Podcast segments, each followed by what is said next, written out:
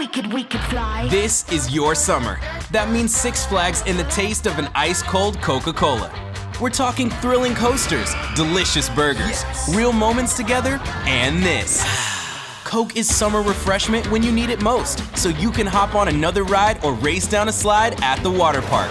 Six Flags and Coca Cola. Come make it yours. Visit sixflags.com slash Coke to save up to $20 on passes, plus daily tickets starting at $34.99. L'essere umano può volare. Quanto è vero che la Terra è piatta. Grazie. Eh, arrivederci. Oi, ma dove... Ma cosa... Ma non si fa...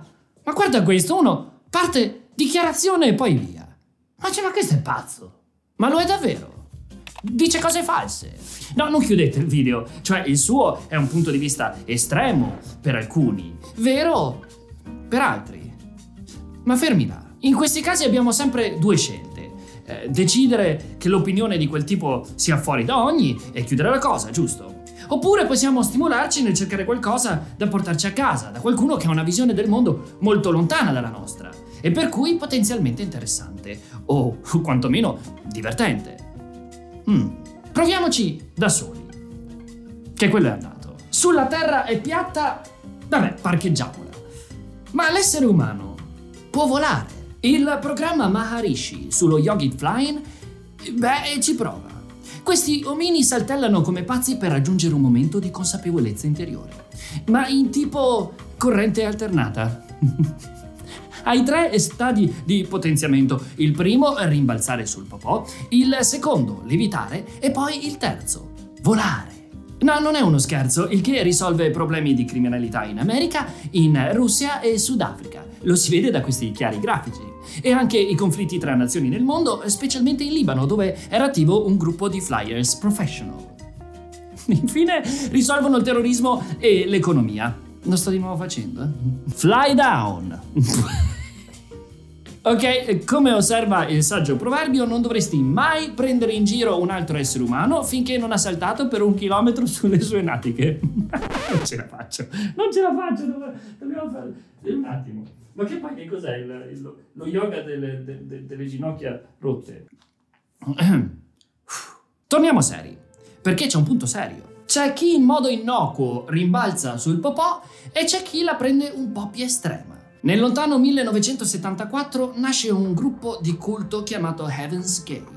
Il piano è chiaro. Entro il 2028 la Terra verrà bonificata dall'umanità per pulirsi per bene. Occorre trovare il momento giusto per liberarsi del corpo fisico attraverso una navicella spaziale della coscienza, per raggiungere il next level. Ok, la sto parafrasando, ma è abbastanza in linea. E così nel 1996 arriva la navicella. Come lo sanno? Beh, c'è una cometa nel cielo, la Hale-Bopp. Coincidenze? Io non credo. È chiaro. È chiaro che la navicella sia arrivata perché sta trainando la cometa, altrimenti come si muove una cometa?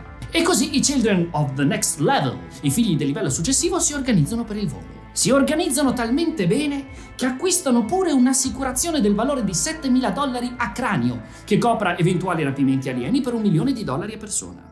Si è messo agli atti che la policy copre il rapimento, l'essere messo incinta da alieni e morte per mano aliena. L'essere umano è è terribilmente creativo. Fatto sta che a marzo 1997 39 persone commettono suicidio di massa, ingurgitando del luminal con succo alla mela e vodka. Ora, a parte il fatto triste, dove sta l'assurdità? Ovunque, direte voi. Ma sarebbe un errore. Perché la verità è che avendo vissuto circostanze simili, una serie di eventi simili nella vostra vita, in una crescita lieve nel tempo, vi sareste trovati nello stesso posto. Gli esempi nel mondo sono mille, dalle relazioni tossiche che riconosciamo solo dopo esserne usciti, fino ad esempi storici, come un'intera popolazione che si identifica dal nulla come razza superiore e decide lo sterminio di un'altra. O la caccia alle streghe. La gente è scema? Noi siamo la gente. Ed è ora che ce lo mettiamo in testa. Queste situazioni assurde non arrivano dal nulla, ma dall'escalation. Un percorso che piano piano costruisce una realtà soggettiva sulla pietra. Conoscete la scala dell'inferenza? Elaborata per la prima volta dal professore di Harvard Chris Hargeris, è una scala composta da sette gradini che definisce il nostro modo di assimilare la realtà. Spiego. Dunque, primo scalino, i dati grezzi. Osserviamo il mondo. la realtà oggettiva misurabile. È la parte di input dall'ambiente esterno, ok? Secondo scalino, la selezione. Filtriamo i fatti, focalizziamo l'interesse su una porzione della realtà. E questo è proprio il punto in cui decidiamo a cosa prestare attenzione. Terzo scalino, l'assegnazione del significato. Elaboriamo quell'informazione in un significato, gli diamo un senso. Ora arriva la parte importante. Quarto scalino, assunzione, ipotesi. Qui è dove iniziamo a sfumare distinzione tra ciò che è un dato di fatto, la realtà oggettiva, e ciò che è una rivisitazione, data dall'esperienza di vita vissuta. Al quinto scalino concludiamo la nostra ipotesi e diamo un giudizio alla nostra interpretazione. Qui siamo nella realtà soggettiva. E dato il giudizio subentrano poi le conseguenti reazioni emotive. Poi arriva giustamente la convinzione, al sesto scalino. Integriamo le informazioni nella nostra verità soggettiva formando ancora di più il nostro credo personale. Da qui il settimo e ultimo scalino.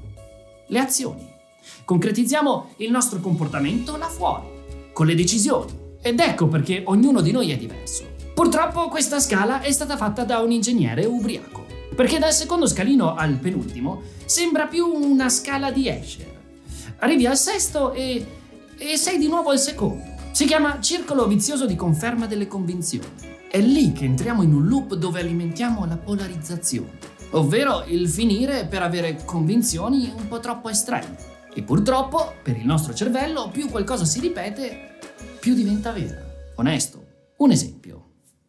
Aspetta, terapeutista! Dimmi. Dimmi, caro. No, non dirmi dimmi con quell'espressione lì come se volessi già affrontarmi. Eh, ma che ma... Sì, tu te ne vai via senza poter affrontare una discussione costruttiva. Ma senti questo, sei tu che sei prevenuto e decidi già chi sono ancora prima di... No, è un classico di voi della terra piadina. Dite la vostra e ciao e non vi si può parlare. Tu e le tue convinzioni. Ti fai abbindolare dai poteri forti. Io e le mie convinzioni... Ecco, ho detto poteri forti, mamma mia, lo ammazzo. Comunque non me ne sono andato via per... Stammi lontano che ho già il nervoso. Ma sei tu che mi hai chiamato solo per offendermi? Stavo portandoti come esempio di persona estremista, partita per la tangente. Io? Ma se mi hai catalogato ancora prima di lasciarmi... Ma hai detto una frase all'inizio, sei andato via con quel fare di voi, quelli là... A parte che quelli là proprio no. E comunque... Eh. Sono andato via così perché mi scappava tantissimo da urinare e non volevo fare brutta figura tra i tuoi... Ah, Eh, vabbè, eh, me lo potevi dire anche non durante l'episodio. Mi hai messo all'angolo. vabbè, potevi dirlo prima, scusa. E come facevo? Dai, forse ho esagerato. Guarda, un po' che esagerato. Cosa vorresti dire? Niente, guarda, ciao caro. E non mi scappa neanche la pipì questa volta. Sei bravo, tornatene in soffitta e smettila di clonarmi l'account. Dunque, cos'è accaduto? Ho alimentato il mio credo personale e ho visto le cose dal mio punto di vista, non considerando le variabili che potessero scusare il comportamento del matto là. Ho deciso in base alla mia mappa mentale e non ho permesso a me stesso di leggere gli eventi rispetto alla scala dell'altro o della realtà eh, oggettiva. Gli scappava la PV. E sono finito a rifare i scalini alla Escher con il fiatone. Altri esempi? Leggetevi questo must.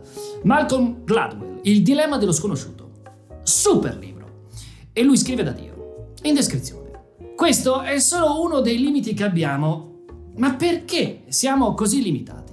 Perché ancora una volta il cervello è fatto per arrivare al risultato più veloce spendendo meno energia cognitiva possibile. Che già spende il 25% delle nostre energie pur pesando circa il 2% del nostro corpo. È un po' prevenuto, ecco. Ed ecco perché siamo tutti in balia dei bias cognitivi, ovvero quei trick mentali che ci creano pregiudizi pur di far meno fatica. Tipo il bias della conferma. Internet lo alimenta. Come lo alimenta? Ho un credo personale, vado in internet e ciò che vedo sono solo conferme del mio punto di vista. Lo stesso processo per cui quando pensi a comprare una marca di auto, vedi solo quella in giro. Oppure la versione alla perdita. Se mi dai un'idea nuova, fa più peso ciò che potrei perdere che quello che potrei guadagnare. Zona di comfort, eh? Tutto gira attorno a ciò che è chiamato dissonanza cognitiva. Vedetela così. Ogni pensiero, ogni credo è composto da una combinazione di reti neurali. Più viviamo quel pensiero, più quella rete neurale si solidifica. letteralmente, come un cavo di rame si ispessisce grazie ad una guaina, la guaina mielinica. A questo punto i segnali elettrici passano più velocemente, in meno tempo, cavo solido, e quindi il cervello fa meno fatica. Ora paragonatela ad un viaggio Torino-Trieste. Sono le 18 di lunedì sera.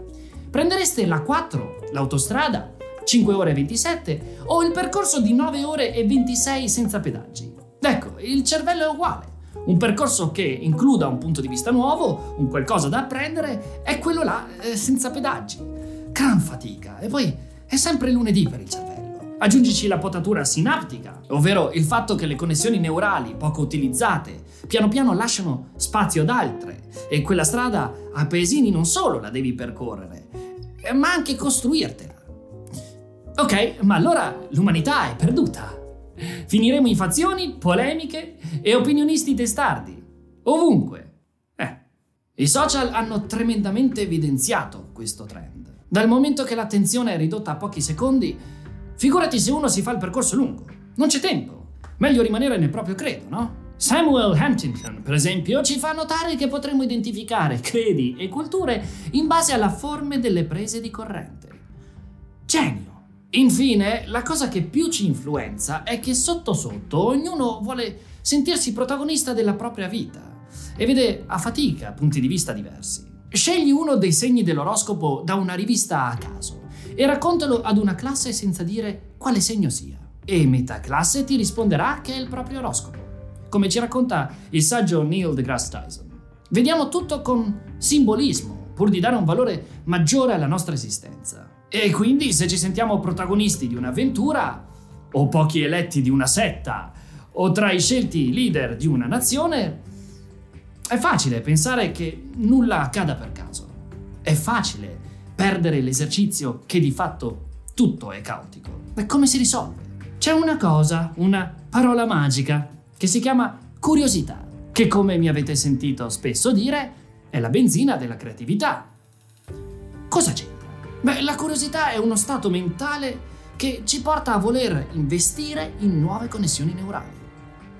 Sono curioso di imparare, scoprire, esplorare, informarmi.